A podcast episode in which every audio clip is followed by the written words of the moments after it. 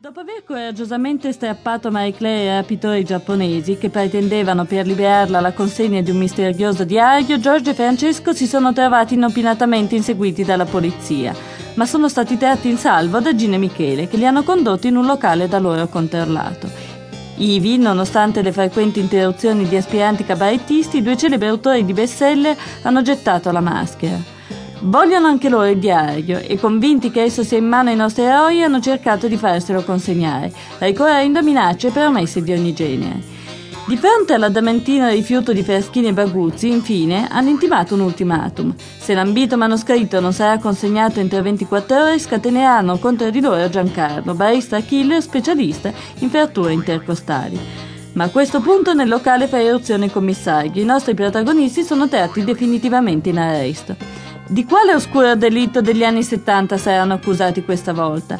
E il loro alibi storico potrà ancora proteggerli?